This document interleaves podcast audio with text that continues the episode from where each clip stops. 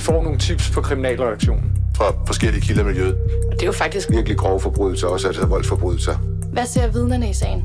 Hvem står bag? Hvad er motivet? Ja. Konflikt imellem Forskellige grupperinger. Drab. Vold. Hævn. Hver uge vender vi aktuelle kriminalsager på Ekstrabladet. Han har været spændt fast på sin fars motorcykel som lille, mens far og søn drønede ud af motorvejen. Han blev som ung medlem af rockerklubben Banditos. Han er selv blevet dømt, men har også været døden nær, da han fik 10 knivstik i kroppen under et slagsmål.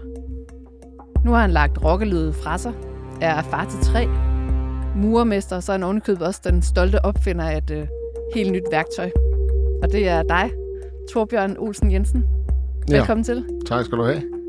Og så har jeg også øh, kriminalreporter på Ekstrabladet, Mette Flækner, med i studiet. Ja, hej. Og du har jo lavet indtil flere interviews med uh, Torbjørn. Velkommen til Afhørt. Jeg hedder Linette Krøyer Jespersen. Og Torbjørn, din uh, far han blev kendt som uh, rockeren med kaldenavnet Suzuki Torben.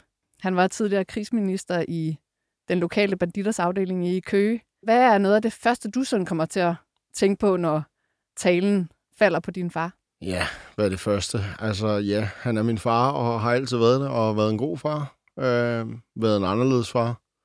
Øh, jeg vokset op øh, på en lidt anden måde, end, end måske mange andre, øh, de gjorde.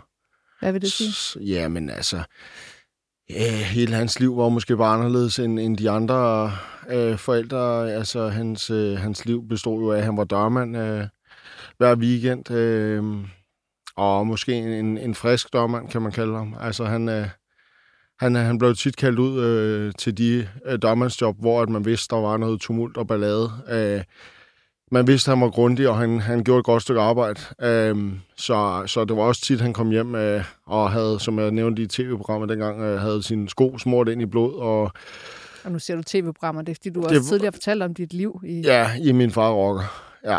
Øhm, så, øhm, så, så på den måde, der, der voksede jeg jo bare op med en far, der, der, øh, der var kærlig, men, men også konsekvent. Øhm, og ja, så kørte han jo motorcykel i mange år, og det gjorde han jo siden jeg var helt lille. Øhm, og så i 2001, der tror jeg det var, der startede han i Banditos. Og nu siger du, at øh, øh, en lidt speciel barndom, altså jeg Mm. startede også min øh, intro med at sige, at du blev spændt fast på motorcyklen. Ja. Kan du prøve at beskrive det? Jamen, det var jo, at min far var jo motorcyklist til fingerspidsen, og er det stadig. Øhm, så når vi skulle på ferie, så var det jo ikke med fly, øh, så var det jo på motorcykel. Så vi startede jo allerede, der var jeg ja, ikke særlig gammel, med at spænde mig fast på, på motorcykel, og så røg jeg bare med til Italien, og hvor vi nu ellers kørte hen.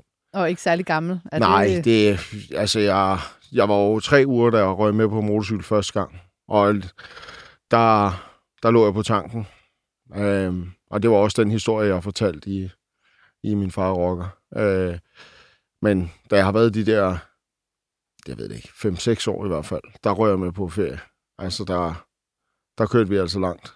Du har engang fortalt om i et interview, jeg lavede med dig, om at øh, der var en øh, tysk øh, betjent, der stoppede din far på motorvejen eller på sådan en autobahn i Tyskland, mm. og, og var helt rystet og sagde, jamen sig mig engang, øh, hvad, øh, hvad forestiller du dig? Tænk, hvis der sker der noget, du har din søn med på en motorcykel, og så sagde din far bare, der sker ikke noget, så det behøver du ikke at bekymre dig om. Ja, ja det var så faktisk, øh, det, det var faktisk ikke i Tyskland. Det var faktisk, øh, det var faktisk i, her i Danmark.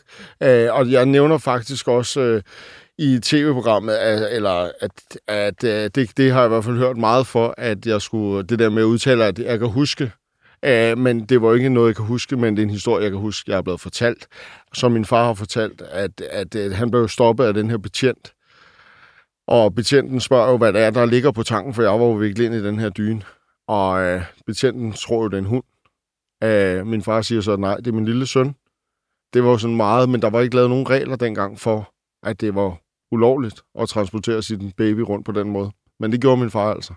Så man kan sige, at jeg er vokset op på en motorcykel. Og der er ikke nogen tvivl om, at din far han har også påvirket dit øh, videre liv. Fordi Mette Flækner, som sagt, så har du jo lavet mange interviews med uh, Torbjørn. Hvornår uh, mødte du ham første gang? Tilbage i 2016, der fik vi på Kriminalredaktionen en øh, anonym henvendelse fra en person, der mente, at der var en øh, motorcykelklub nede på Køgeegnen, som vi måske burde interessere os for. Det var en motorcykelklub, som øh, havde en del medlemmer, der var tidligere rockere. Og øh, som lytterne ved, så øh, er hele rock- og bandestoffet noget, vi beskæftiger os meget med på, på Ekstrabladet. Så jeg fik øh, en kontakt til den motorcykelklub, øh, der lå dernede, og øh, fik lov til at komme ud og møde dem. Og øh, der er Torbjørn så til stede, men er den mere, dengang hvor du sådan, den, havde du sådan en mere tilbageholdende rolle der, og, og jeg kan bare huske, du havde en blå vest på, og øh, jeg talte under det møde med øh, klubbens præsident, i, i øvrigt en meget talende person, Øh, men øh, så fik jeg at vide, at, at da jeg blev præsenteret for de andre, at øh, det var Torbjørn, og det var Suzuki Torbens søn. Og så blev jeg som journalist lidt øh, ekstra nysgerrig. Ja, fordi at øh, Suzuki Torben, han var jo en, øh, en omtalt person på det tidspunkt. Suzuki Torben blev landskendt, fordi han havde haft en kontakt med en, øh, den daværende toppolitiker Henrik Sass Larsen, og det var i forbindelse med en, en, en samværssag, men det fik nogle politiske konsekvenser i det hele taget for, for Henrik Sass og i forhold til øh, sikkerhedsklaring sikkerhedsklæring af PET og så videre. Så den, nogle år forinden havde han ligesom trukket overskrifter, kan man sige, som Suzuki-torben i medieverdenen. Men så var der jo også en historie om selve om Torbjørn, altså Suzuki-torbens søn, som faktisk var blevet øh, stukket ned med 10 knivstik på et tidligere tidspunkt. Altså det er jo klart, det er jo også en uh, dramatisk historie, som uh, vi jo selvfølgelig på Ekstrabladet også er interesseret i at, at fortælle. Helt sikkert. Vi kan jo godt lide, at de mennesker, vi også øh, skriver om, at vi rent faktisk også øh, kommer til at tale med dem. Det vil jeg selvfølgelig også gerne høre meget mere om, uh, Torbjørn. Mm. Men skal vi lige prøve sådan at, uh, at fortsætte i det her med, altså du voksede op hos din mor, men til dels også din far. Kunne du mærke, at din barndom den som er anderledes i forhold til de andre i skolen? Mm, ja, man kan sige, altså jeg, jeg, jeg, jeg voksede op, øh, kan man sige, en 7-7-ordning, ikke? Det lyder meget ordnet.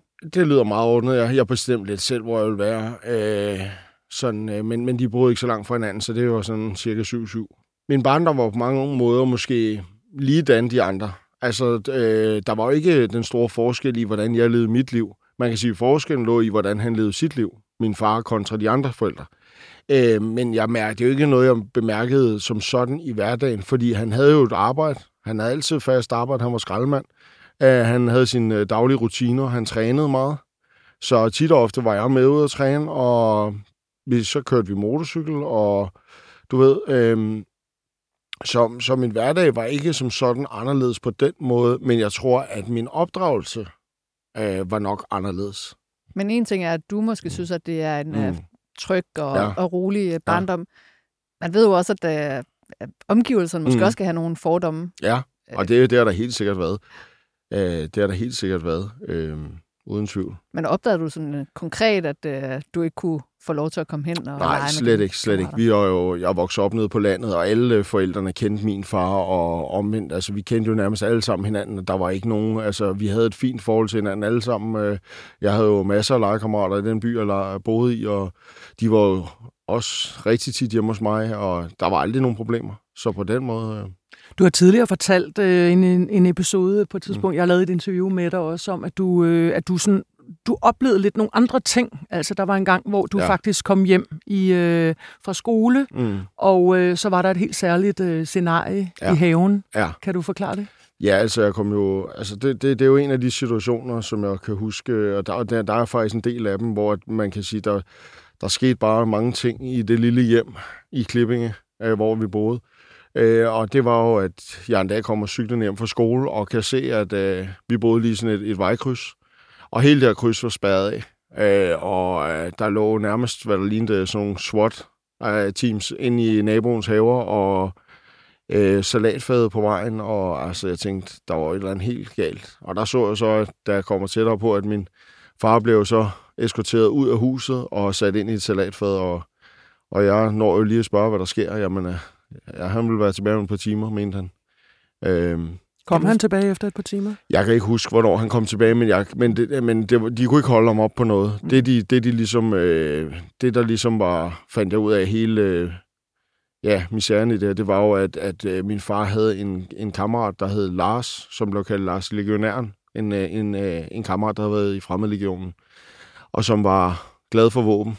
Og de, de mente jo, at han havde adresse hjemme hos min far, og de havde så åbenbart fået et nys om, at der måske var et mindre våbenlærer hjemme hos min far.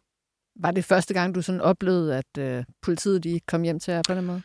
Øh, nej, der har været flere andre episoder. Øh, øh, men, men det her, det var en af dem, der sådan satte sig... Altså, det, det, det er en af dem, man ikke rigtig lige glemmer. Torbjørn, du har øh, fortalt tidligere, at øh, din far han fik meget travlt, da han øh, kom med i Banditers. Ja. Hvordan var det? Det var jo... Jeg ved ikke. På en eller anden måde, så i den periode, der tror jeg også, jeg var jo teenager og var glædet øh, lidt i den anden retning med damer og alt muligt andet. Ikke? Så det var ikke, fordi vi var rent op og ned af hinanden alligevel. Men jeg tror bare i... Altså, nogle gange kunne man jo nok godt måske have brugt noget mere tid sammen. Men det er jo måske lige så meget min egen skyld, som det, som det var hans skyld i den periode. Ikke? Fordi, Og hvornår er det, vi er sådan tidsmæssigt? jamen, det har været i starten af 2000. Der har jeg jo været 14-15 år, og han har jo været på vej ind i Banditos der.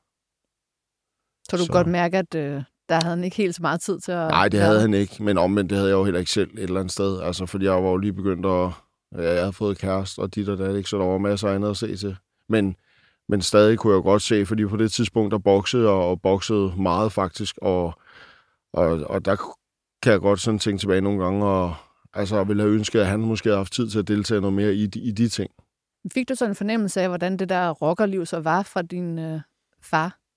Ja, det gjorde jeg jo lidt, fordi jeg kom jo i, øh, altså i og med, at han var der, øh, så begyndte jeg jo at komme der også og besøge ham, øh, kan man sige, at være sammen med ham. Og, og så motorcykler har altid, dem, det har altid været tiltrukket af, og så man kan sige, det var jo lidt det, der nok gjorde, det var jo ikke alt kriminaliteten, det var jo ikke alt, øh, alle de dårlige ting, det var jo ikke det, der tiltrak mig. Det, der tiltrak mig, var jo, at der var et fællesskab, og at der var motorcykler. Fordi motorcykler var min store interesse. Og kan det være de der sådan negative ting, der også følger med rockerverdenen, at din far han måske ikke rigtig fortalt så meget om den del af det? Det er jo klart, de sidder jo ikke og blabber op om, hvad der er af bagside af medaljen. Øh, og det er jo heller ikke noget, du selv ser, når du kommer på besøg en gang imellem. Altså, øh, det er først noget, du ser, når du står i det som medlem selv. Under det her kickboxing, du går Mm. til, der træner du jo også med en øh, HA'er, eller også er det Hells Ja. Angels medlem, du har øh, som træner der. Ja. Og du får også lidt lyst til at komme ind i den der rockerverden, og er jo faktisk på vej ind i Hells Angels, har du fortalt. Ja. Men øh, hvad er det for nogle overvejelser, der kommer til at spille ind der? Jeg har nok ikke helt tænkt det til ende i forhold til, øh, at vi vil stå på hver vores side af lejren. Altså, vi vil stå i hver vores lejr, ikke? Og, og det, altså din far og dig vil ja, være i Han var, ville være så. Banditos, og jeg ville stå i HA. Og ingen tvivl om, at jeg synes, HA var et mega fedt sted at komme, og du ved, det, det, var, det var egentlig det, jeg gerne ville. Men øh, da jeg sådan ligesom øh, var, var i gang med at faktisk skulle søge ind, så, så, så tror jeg, at, at, at dem fra Banditos godt kunne se, at jeg mente det skulle. Og så kom der, altså du ved, så, så gik de ind og sådan sagde, prøv lige at tænke over det her, det her, det her. Og det, det satte nogle tanker i gang. Jeg skulle nok veje min, min, mig og min fars forhold det, det, det var noget tungere end, end et medlemskab. Fordi på det tidspunkt, der var Hells Angels og Banditos ikke så gode venner, øh, så, så der kunne opstå noget, Ja. øh, hvor man lige skulle overveje, og det at være i familie, og så Ja. være måske i hver sin klub også. Ja, Man kan og- sagtens forestille sig nogle dilemmaer, man kan komme til Ja, at stå der, i. der Der. vil nok være nogle dilemmaer, som, som jeg vil være knap så gode at skulle igennem. Så det ender jo altså med, at du så bliver optaget i Banditos. Og Ja. det kan du jo så takke din far for. Ja, man kan sige, at jeg havde jo ikke rigtig gjort mig nogen tanker om, at jeg skulle starte. Altså det med, det med HA kom jo lige så langsomt, fordi det egentlig startede med et, et gammelt venskab, øh, og faktisk en af mine fars gamle venner, der ligesom var i, i HA, og på den måde kom jeg jo bare derind, og det var min gamle kickbox-træner, og på den måde, så, så, så begyndte jeg at komme derinde, så det startede jo egentlig bare med ganske almindelig træning øh, og lidt hygge, og så lige pludselig, så var jeg på vej ind i HA, og der havde jeg jo absolut ikke gjort mig nogen tanker om, at jeg skulle gå den til den anden side, og det var bare lige pludselig alligevel det, der skete. Så stod jeg som prøvemedlem i Banditos. Og hvordan vil du egentlig beskrive dig selv på det her tidspunkt? Hvad var du for en ung mand? Jeg var nok det, man vil kalde en frisk dreng. Hvad hedder det? Jeg vil altid sige, at jeg har været fornuftig og egentlig truffet nogle fornuftige valg. Selvom nogen vil sige, at det er da ikke fornuftigt at begynde i Banditos. Nej, Øh, men jeg gik jo igen ikke ind i Bandidos for at, at træffe en masse dumme valg. Øh, når du er i en motorcykelklub, så styrer du jo lidt selv, hvordan du vil leve dit liv. Der er jo ikke nogen, der tvinger dig til at begå kriminalitet eller sælge narko eller noget andet. Du lever dit liv, som, som du ønsker det. Øh, og man kan sige, at al den tid, jeg var i klubben, jamen, der havde jeg også arbejde og ja, tjene penge, som almindelige mennesker gør. Øh, så man kan sige, at at jeg var jo selvfølgelig en frisk dreng, og jeg var en slagsbror. Øh, men ikke fordi, at jeg gik i byen og opsøgte og slog en tilfældig ned. Men, men jeg havde det også sådan, at hvis jeg var i byen med mine venner, og vi hyggede os, og der stod en eller anden spade, der havde drukket sig for fuld, og han rigtig gerne ville lave ballade, jamen så var jeg heller ikke øh, afvisende. Men risikoen for at komme ud i noget uføre er vel alt andet lige større, hvis man først bliver en del af en rockerklub? Selvfølgelig er den større, og den er jo større på den måde, at der er nogle andre situationer, hvor du skal træffe et valg, måske også et valg ret hurtigt. Vil du deltage her, eller hvordan? Øh, selvfølgelig skal du deltage, men, men der er bare nogen, der står forrest i flokken hver gang, og, og dem, der står forrest i flokken, har også den største risiko. Mm. Øhm, og der vil jeg sige, at, at... Stod du forrest i flokken? Jeg vil sige, at jeg var i hvert fald ikke en af dem, der, der, der, der, der ikke var klar. Og det er jo nok også det, der resulterede i, at jeg på et tidspunkt øh, blev stukket ned. Ikke? Du ja. har nogle ar på kroppen, der beviser præcis ja. det. Ja. Det her er jo en lukket verden, rockerverden. Din hverdag på det tidspunkt som øh, medlem af Banditos, hvordan så den ud? Jamen, øh, min hverdag så jo ud som mange andre mennesker, selvom de måske ikke tror det. Øh, der er jo mange, der har en idé om, hvordan øh, det er at være rocker, selvom de ikke aner noget om det. Øh, mit liv så således ud, at jeg havde en familie, jeg havde en kæreste, jeg havde et barn, jeg havde et arbejde. De ting passede til punkt og præge. Så havde jeg selvfølgelig et ugenligt klubmøde, og jeg havde nogle ting, jeg skulle deltage i. Det kunne være begravelse, bryllup eller noget andet. Øh, og de ting deltog jeg i. Så havde vi jo nogle fællesture, og tit og ofte, jamen så var der jo arrangementer stort set hver uge, hvor vi kørte ud, eller havde fællesture, eller sådan nogle ting. Så man kan sige, en, en, en, en uge, i, i, i, når der er i miljøet, den, den kan se meget forskellig ud. Det kommer an på, hvordan du lever dit liv. Og hvad, hvad for et arbejde var det egentlig, du havde? Dengang, der var jeg, der arbejdede jeg på jernbanen, faktisk som, øh, som sporbygger, og jeg har også, øh, ja, så begyndte jeg at køre lastbil. Øh. Det var så faktisk der, der, efter jeg blev stukket ned, det var fordi, der var jeg nødt til at gå væk fra hårdt fysisk arbejde, for lige at, at lade batterierne op. Men der er vel også øh, ting, du ikke kan fortælle fra dit øh, hverdagsliv som rocker dengang? Ja, der er jo i hvert fald nogle ting, som måske ikke... Øh, som jeg har lyst til at parkere, og som jeg måske gerne bare vil sige, jamen det er en del af min fortid. Øh, så selvfølgelig er der det. Selvfølgelig er der det. Ja, fordi hvis vi, også bare, hvis vi lige skal slå det fast, altså sådan livet som rocker og måske øh, rocker aspirant, ja. altså er det ren idyll? Nej, det er det ikke. Det er ikke som når du ser en god gammel dansk film med Paul Rickard, der fløjter, og det hele det er bare øh, rosenrødt. Det er det ikke. Det er det, det kan være hårdt, og det kan være stressende, og øh, der er mange, øh, altså det, der er bare mange beslutninger, og der er mange sådan, der er jo mange møder, og der er mange ting, du skal deltage i, og der, det, er, det, er, det, det er jo også dyrt. Altså det er generelt, så, så er det jo bare dyrt at være med i en, i en klub. Øh, man kan sige, du har jo også, det er jo dit andet hjem, så selvfølgelig så, så er det ikke pengene, der skal afgøre, om du skal være i en klub eller ej, men, men, men når jeg tænker tilbage, så kan jeg godt tænke, at du sindssygt, der var mange penge hver måned at smide i. Altså, der er et kontingent, der er en motorcykel, der er ture, altså, så rundt regnet 5-6.000 kroner om måneden, det, det, det, det er ikke unormalt. Og hele tiden være klar til at stå til rådighed, hvis der var bud Ja, efter selvfølgelig. Altså, hvis, hvis der er et eller andet, så, så kommer man. Så, øh, ja. Du har, det har tidligere været beskrevet, Torbjørn, at du øh, har en dom på øh, to måneders fængsel tilbage mm. fra 2011 for blandt andet trusler mod din, øh, din fars ekskæreste. Øh, hun havde fået tilhold mod din far og en hemmelig adresse, og din far havde en sag om samvær med en lille søn. Du har også fået en betinget dom, godt nok, mm. i en mm. sag om vold mod politiet i 2012, efter en øh, politipatrulje stoppede dig og din far. Ja. Øh, og patruljen opfattede jer som truende. Og ja. det her er jo noget, der egentlig er foregået for mange år siden. Ja. Har der været noget siden? Har du været i fængsel øh, siden? Nej, eller? nej ingenting. Øh, ingenting. Der, der har ikke været noget øh, siden dengang. På et tidspunkt i 2013, der øh, forlader du Banditers. Mm. Hvad er det, der sker, eller rettere, hvad kan du sige? Jamen, der sker flere forskellige ting, men altså som udgangspunkt, der er det bare, øh, jeg tror bare, jeg er mæt øh, af, altså øh, øh, også økonomisk, øh, fordi det er, jeg var et andet sted i mit liv dengang, og øh, Og hvor lang tid har du egentlig været med på det der, tidspunkt? der har jeg været med siden øh, jeg startede jo, jeg har vel været der i en fire, fire år eller sådan noget. Øhm, men, men jeg tror egentlig, det, det handlede meget om, at der var nogle beslutninger, jeg var uenig i, og, og samtidig så var der også øh, det økonomiske. Øh, fordi netop, og det er jo igen der, hvor man kan sige, at jamen, jeg levede altså ikke af kriminalitet, og jeg rendte ikke rundt og solgte narko og så videre. Så man kan sige, jeg havde et almindeligt budget som alle andre danskere, og ud af det budget skulle jeg hive, øh, lad os sige, 5-6.000 ud om måneden. Der skulle finansiere Harley, kontingent og så videre. Og det var bare hårdt som familie. Og derfor så tror jeg også, at til sidst så, så valgte jeg egentlig at, at sige, nu tror jeg gerne, jeg vil noget andet.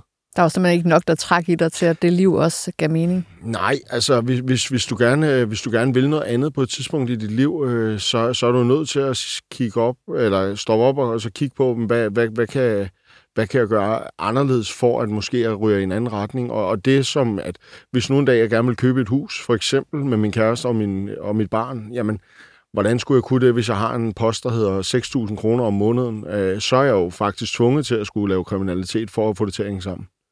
Så derfor så, så tror jeg, at det økonomiske, det fyldte meget i mig. Det er jo også en faktum, når man ligesom er medlem af en uh, rockerklub, at uh, der er jo netop også omverdens fordomme Mm. uh, om det. Ja. Påvirkede det dig?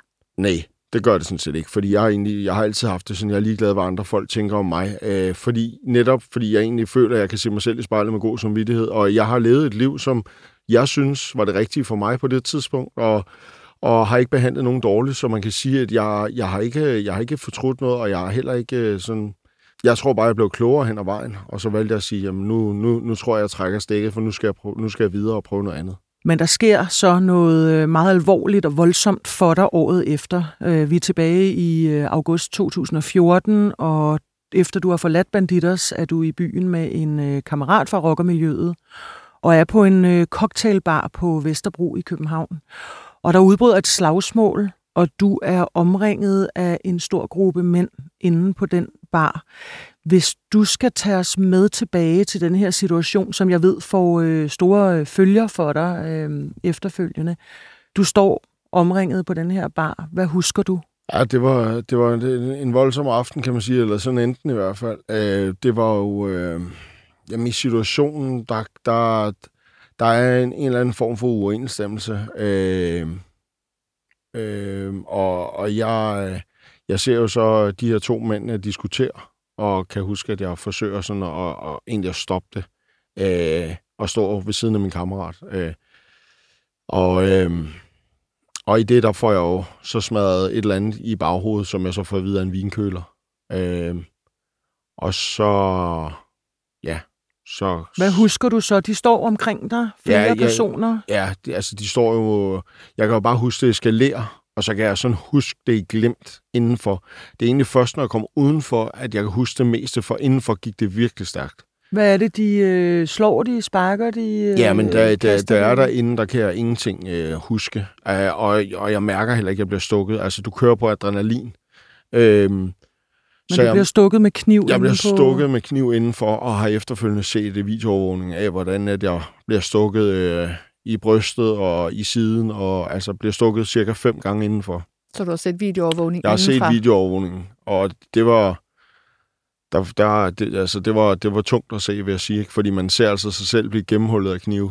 Uh, det er sådan lidt... øh, Det, en ting er at se det på, når du ser en film, men når du ser dig selv som hovedrolle, og bliver gennemhullet af knive, det er en speciel oplevelse, vil jeg sige. Um, Du, du, øh, du flygter udenfor. Det er noget, vi også har snakket om tidligere i, i nogle interviews, men i hvert fald så kommer du ud af den der øh, den cocktailbar, det er over i øh, Vesterfej Magtsgade øh, på Vesterbro i København. Og øh, jeg printede nogle billeder ud, fra, som er taget efterfølgende fra episoden her, hvor man kan se sådan en, øh, et par cykler. En cykel ligger øh, på fortorvet, og man kan se noget øh, blodigt tøj, der ligger på et gadehjørne. Mm. Og, og når du ser, og jeg viser dig det her billede, så øh, hvad husker du derfra? Du kommer ud af baren, og hvad, er det, hvad gør du så? Jeg kan huske, at jeg, jeg får det... Altså, jeg, jeg står jo indenfor, og alt det her, det er sket indenfor. Der kan jeg huske, at jeg får det underligt i kroppen. Og jeg kan ikke rigtig beskrive følelsen, men jeg kan mærke, at der er et eller andet galt. Jeg løber ud og løber ind over vejen. Øh, og kommer faktisk over til et øh, hjørne, hvor der ligger en kaffebar. Og øh, der er et cykelstativ ude foran den her kaffebar. Og i det, jeg, kom, jeg løber ud og løber ind over vejen, øh, der kigger jeg tilbage og kan jo se, at jeg selvfølgelig, at de andre, de er lige hælende på mig. Og da jeg vender mig om igen, der er den her cykel, så jeg vælter over, ind over cyklen i, mit forsøg på at kigge tilbage. Øhm, og der vælter jeg jo så på jorden, og der bliver jeg så overdænget igen af slag, spark, øh, knivstik. Så dem fra baren har ligesom fulgt efter De har dig fulgt efter mig øh, derovre- ud på vejen? ja. ja. Og, og der modtager jeg jo så cirka... Og jeg kan huske, at jeg ligger på jorden og kigger op, og er to, altså, jeg kan jo bare se sådan en cirkel hele vejen rundt om mig. Og så ser jeg så bare knivene igen. Men på det her tidspunkt er du allerede blevet stukket inde på baren. Ja.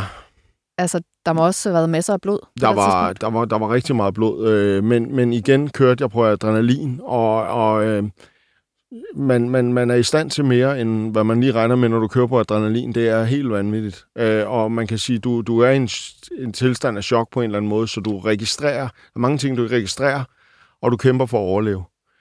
Øhm, så, så, så det med blodet, det registrerer jeg slet ikke i de her øjeblikke. Det kommer faktisk først lidt senere øh, i forløbet, øh, fordi lige her, der kæmper jeg for at overleve og får egentlig rejst mig op ned fra jorden, på trods af, at de har omringet mig, og kæmper videre. Øh, og på det tidspunkt har jeg altså fået de her 10 knivstik. Øh, og i det samme, jeg får rejst mig op, og der er noget slag frem og tilbage, så hører jeg så nogle øh, sirener. Og der øh, stikker de så af alle sammen.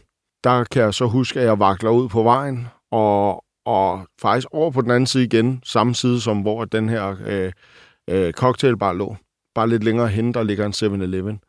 Og der står jeg oppe af, af hjørnet øh, til den her bygning og, og kigger ned af mig selv, og kan bare se, hvordan det løber ud af alle mine huller. Øh, og faktisk så meget så, at jamen, min skjorte, min undertrøje, alt er gennemblødt. Øh, på det tidspunkt her, der, der, ja, der står jeg faktisk i bare mave, øh, og mine bukser er gennemblødt, øh, og det er løbet ned i mine sko, og har faktisk sop i skoene, så det sjasker, når jeg går. Så Altså meget det er blod. simpelthen blodet fra ja. Ja. knivstikkene, ja. der Ja. bare er løbet ned af din krop Ja. og ned i dine sko. Og det, øh, og det, det, det, det er noget, jeg tydeligt kan huske, det er den der lyd, at når du går. Og, og, og, og der kommer jeg gående faktisk hen mod cocktailbaren igen. Og der er det, jeg bliver... Der er det, jeg bliver... Øh, der er der en, der råber til mig, at jeg skulle lægge mig ned. Øh, fordi at... Øh, ja, jeg er altså blevet stukket. Og jeg har på intet tidspunkt registreret egentlig igen den her tilstand af chok, at jeg faktisk er blevet stukket. Så jeg kigger ned om mig selv, ser alt blodet løbe ud, men gør intet for at stoppe det. Jeg kigger bare på det. Og der bliver jeg lagt ned.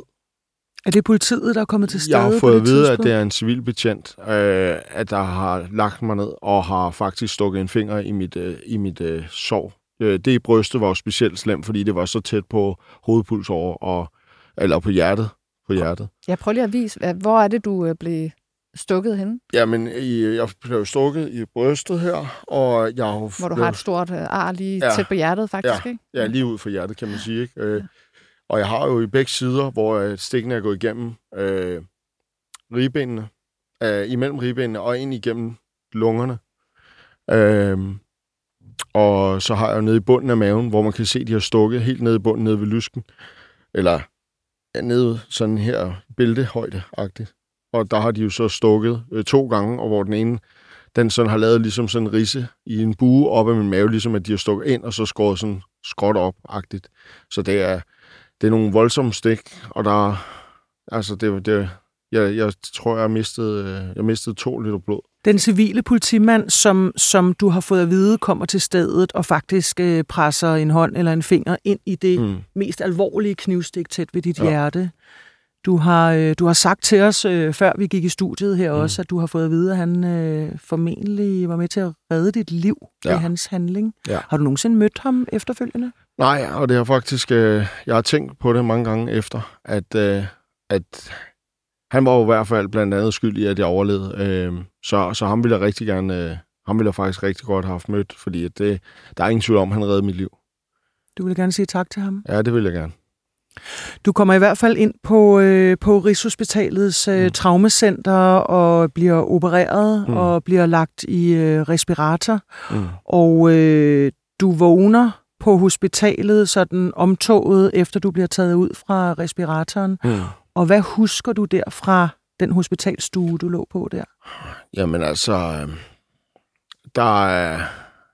Det var en meget, meget underlig, øh, faktisk. Det hele det var meget mærkeligt, fordi øh, jeg, øh, jeg husker jo bare, at jeg vågner op, og det første, jeg sådan prøver, det, eller ser, det er, at, at hele stuen er fyldt med mennesker.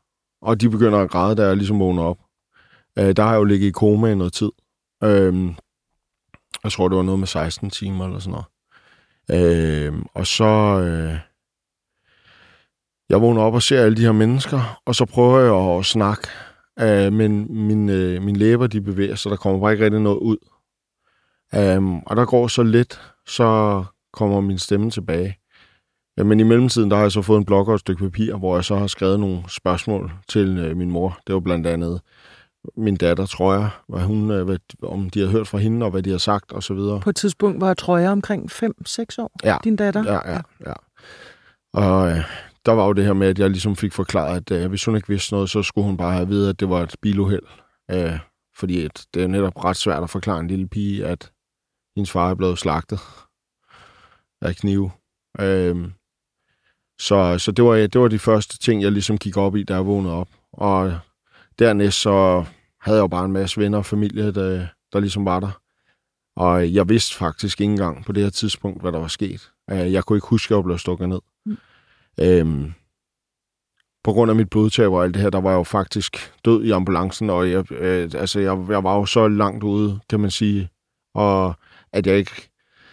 Du ved, der er mange ting, jeg ikke har opfattet, og, og faktisk en af de ting, jeg kan huske, det er jo specielt, det er jo faktisk, da ham her betjenten putter en finger i mit sår, at han siger til mig, at nu skal jeg ligge stille og kigge op i himlen. Og der kan jeg jo huske det her med, at, at der, det var helt, øh, altså det var en, en, en sommermorgen af helt øh, blåt, øh, blå himmel, og, øh, og der går så lige et par sekunder, og så bliver der bare sådan tåget, Går der par sekunder igen, så bliver der bare kridhvidt. Mm. Og så kan jeg bare huske det her, der blev bare kulsort, og så kan jeg ikke huske mere. Så slukkede lyset.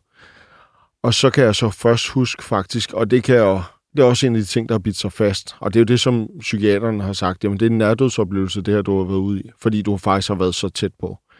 Øhm, jeg vågner så op, da ligesom jeg blev hævet ud af ambulancen, og hjulene klapper ned. Det der bum, det ligesom giver. Og så at jeg kan bare huske, at min den her hospitalseng, jeg ligger i, eller borgen, der bliver kørt ind, der er bare sort af læger rundt. Altså helt den er omringet igen af mennesker hele vejen rundt om i sin cirkel nærmest, hvor de løber og løber mig ind, og der hører jeg så et skrig fra en. Og der finder jeg så ud af, at det er min ekskæreste, som jeg har været sammen med fra jeg var 14, 13-14 år, til, hun, til vi var omkring 18-19 år. Hun arbejder på Rigshospitalets Traumacenter og var lige mødt ind på arbejde. Så hun modtog mig derinde. Ej, hvor vildt. Så hun, øh, hun har jo virkelig haft det også svært efter det her, fordi hun ligesom modtog mig. Øh, Uden at vide, hvem du var, og så ser hun bare ja, hun, ungdomskæresten ligge ja, der. Ja. ja. Så, så det var en af de ting, jeg også kan huske. Og så, så slukke lyset jo ligesom igen, da jeg ligesom ryger på operationsbordet, for jeg fik så mange indsprøjtninger og alt muligt mærkeligt. Og så siger det, nu kommer du til at sove. Og vi stikker der en hel masse gange, og så kan jeg bare huske, du ved, jeg fik den ene indsprøjtning efter den anden, og så faldt jeg om. Altså, så, så kan jeg ikke huske mere, før jeg ligesom vågner op øh, efter det her koma-forløb også. Politiet fandt frem til efterfølgende frem til otte personer, mm. øh, flere folk fra bandemiljøet, og der kørte en retssag året efter, og øh, de blev øh, dømt, og to af dem fik faktisk øh, seks års fængsel for drabsforsøg mod dig. Men hvad har den begivenhed egentlig betydet for, for sådan dit videre liv? Øhm, det har gjort, at jeg ser anderledes på livet, kan man sige. Øhm, jeg tror, at jeg, man sætter mere pris på livet. Og på den måde, der tror jeg, at det, det er ret brugbart i forhold til, at der skal noget mere til at slå ind ud. Øhm, så det er nok også derfor, jeg har taget nogle sats i mit liv nu her efterfølgende, hvor jeg har startet firma, jeg er i gang med at bygge et sommerhus med en kammerat, jeg, du ved, jeg kaster mod i nogle projekter, øhm, fordi jeg har et mål om, hvor jeg gerne vil nå hen. Så jeg er nok sådan, altså der, ja, jeg tror bare, at det, det har gjort, at, at jeg knokler mere, og jeg har nogle ting, jeg gerne vil opnå. Øhm, så jeg tror, det har gjort mig stærk på en eller anden måde. Og man kan sige, så var der jo så et mellemspil, hvor du så kom øh, ind i den motorcykelklub, som, øh, hvor Mette hun jo så mødte dig første Mm. gang sammen med din øh, far, og hvor I så øh, jo også øh, forlader den skråstreg ryger ud. Og det virker jo som om, at det er det, man vel kan kalde et øh, definitivt øh, farvel til rockerlivet. Ja, det var det. Altså det... Der var nogle ting, der trak i, at, at man godt vil... Man savner nogle ting i miljøet, men, men jeg kunne også bare hurtigt mærke på mig selv, at det, det, var, det var ikke rigtigt, det jeg skulle være mere. Jeg, jeg skulle videre i livet. Øh, så, så, så tanken om at samle en klub og lave det sådan lidt hyggeagtigt, men hvor man egentlig havde nogle gode venner omkring sig, den er jo god nok, men problemet er bare, at der opstår hurtigt det, altså det, det blev hurtigt for meget lignende en rockerklub, og det blev hurtigt, øh, ja, du ved, det, der, der blev for meget fnid og fnader. Mm. Du begynder i hvert fald på en øh, mureruddannelse, da du er i starten af 30'erne. Hvorfor lige murerfaget? Murfaget har altid interesseret mig, øh, og faktisk den, jeg havde jo tilmeldt mig af muruddannelsen, den gang jeg blev stukket ned. Jeg skulle have startet på skole om mandagen, hvor jeg blev stukket ned søndag morgen. Okay. Så allerede dengang var det jo tankerne, at jeg skulle have startet. Så det var lige efter en, jeg var stoppet i Banditos, og planen var, at den, der, nu skulle jeg starte på en uddannelse. Det blev jo så udsat på grund af det her knivstikkeri. Ej, nu må jeg simpelthen lige spørge, fordi at jeg kan jo se med, øh, altså når jeg ser på dine øh, hænder, ikke? Altså Mm. du har nogle meget synlige tatoveringer. Du har blandt andet også øh, hate tatoveret på fingrene. Ja. Altså har det haft øh, nogen betydning for din øh, mulighed for at få læreplads, og for rent faktisk at få en øh, få fodfæste i sådan den, hvad kan man sige, lovlydige, almindelige verden? Ja, men jamen, det, har, det, har, det har det jo lidt, og både og, vil jeg sige, fordi nu er jeg jo håndværker, og håndværkerfad er, altså der findes mange forskellige typer. Men jeg kunne da godt mærke øh, på øh, de forskellige steder, jeg kom ud til, der skulle jeg læreplads, at det var i hvert fald ikke alle steder, at det var er velset. Øh, og jeg fik jo også et afslag, fordi de mente, at de kunne ikke sende mig ud til deres kunder. De havde en boligforening med en masse ældre mennesker, der mente, de ikke de kunne smide mig ud. så, så det blev jo til et afslag. Så, men efter nogle gange, så fandt jeg jo en læreplads, hvor jeg var rigtig glad for at være. Jeg tror bare, at når, når jeg så... Altså, når jeg gør noget, så gør jeg det ordentligt. Og du ved, så sætter jeg mig ind i tingene, og jeg vil egentlig... Jeg, jeg stræber nok lidt efter at opnå nogle gode resultater i det, jeg gør. Så er det lidt lige meget, hvad retning jeg går i. Men, men, og på det tidspunkt her, der var det så moduddannelsen, og jeg elsker faget, og har altid gjort det. Jeg synes, det var et spændende fag. Så da jeg endelig kom i gang, så ville jeg fandme også øh, gøre det godt. Og der, øh, ja, der gjorde jeg bare det, der skulle til, og endte egentlig med at få et rigtig flot snit. Jeg fik jo medalje øh, til eksamen, og endte med et, øh, et snit på 10,7. Du bliver mester med eget firma, og øh, så her for nylig, så øh, har du faktisk fået øh, præsenteret en, en opfindelse, altså et helt nyt værktøj, som øh, du har stået for. Hvis du kort skal beskrive det, hvad er det så for noget? Jamen, det er jo... Øh, altså, øh, en, bare lige en kort beskrivelse, det er jo, at man kan sige, at vi, der er jo et fag på, på, i forhold til muruddannelsen, der hedder teknologi, og det her teknologi handler om nytænkning og sådan nogle ting. Der skal vi prøve at videreudvikle lidt. Murerfaget er jo på mange områder et meget gammelt, stolt fag, og vi er bare meget tilbage i tiden øh, på mange ting, også med værktøj. Og der i, i det her fag på skolen, der gik jeg jo ligesom og fik nogle idéer til, hvad kunne man måske udvikles, og og der fik jeg så øje på den her maskine, som den måde, du klipper sten på i dag. Jamen, øh, du klipper en sten ad gangen, og det kan altså blive til mange klipninger på et år. Og nu har jeg jo selv prøvet at stå og klippe, og det kan give nogle stød i albu og skulder og så videre. Og nogle af lærlingene er jo altså slet ikke lige så store, som jeg er, så de kan have alvorlige problemer med at klippe de her sten. Øhm, og så tænkte jeg, jamen vi har otte sten, der står på række på et hoved, som vi kalder det. Det er en palle. Øh, sådan en lille palle, og der står så otte sten på en række. Og vi har en stensang, der kan tage de her otte sten. Hvis man kunne tage de her otte sten i en gang, sæt op, tage dem ind på præcis det mål, du ønsker, og så klippe dem meget nemmere, end den måde, du klipper i dag. Så vil det jo være fantastisk. Så det- otte, otte sten i stedet for en, simpelthen. Ja, så otte sten i stedet for en. Altså, vi kan jo godt lide uh, solstrålehistorier, og jeg vil da sige, at Mette Flæk, når hun uh, publicerede sin artikel om uh, fra rocker til opfinder, så var uh, der ret mange klik i den artikel. Det er jo også uh, ja. altså, jo en speciel udvikling, ikke? Jo, det, altså, det, det, det må man sige. Det, det er en speciel historie. Nogle gange så er det svært for mig selv egentlig, sådan at, fordi jeg får rigtig meget positiv respons på det, og det er bare nogle gange sådan lidt svært, og, fordi for mig er det jo bare mig, Og det er jo bare min historie. Jeg ser jo ikke det store og det specielle i det, men, men jeg kan jo godt se for andre, der måske ikke... Der er det måske noget... Altså, det er jo en anderledes historie, det kan man ikke komme udenom. Men Men Torbjørn, din fortid som rocker, alt hvad du Mm. har oplevet, øh, din opvækst også. Du har tre børn nu, du har en søn, du har to døtre. ja. Hvad hvis din søn kommer hjem og siger, far, jeg skal bare være rocker, det er det fedeste? så, så vil jeg nok ikke øh, rose ham for det. Øh, og jeg vil nok også øh, vide, hvad jeg skulle sige, for at han ikke trækker i den retning. Nu kan man sige, at jeg er et godt eksempel på, hvad det kan koste. Altså, det kan koste en livet. Øh, ikke dermed sagt, at det gør det for alle, men, men, men du kan bare komme i en situation, hvor du kan risikere at miste livet. Og der tror jeg, at, at øh, at hvis jeg viser ham en brystkasse og fortæller, om det er en dårlig idé, så tror jeg muligvis, at han vil lytte til, hvad jeg siger. Så jeg tænker ikke, at jeg kommer i den situation, men jeg vil ikke synes, at det var en, en total bladet idé, hvis han kom og sagde sådan. Og hvad med dig? Er du fuldstændig endegyldigt færdig med rockerlivet? Jeg har rigeligt at se til. Lad mig sige det sådan. Den øh, hensigtserklæring, øh, så vil jeg sige øh, tak, fordi du kom og fortalte din øh, jo faktisk meget vilde historie, der heldigvis er endt med øh, en solstråle historie. Og tak til jer derude for at lytte med, og tak til Rasmus Søgaard, som producerer programmet.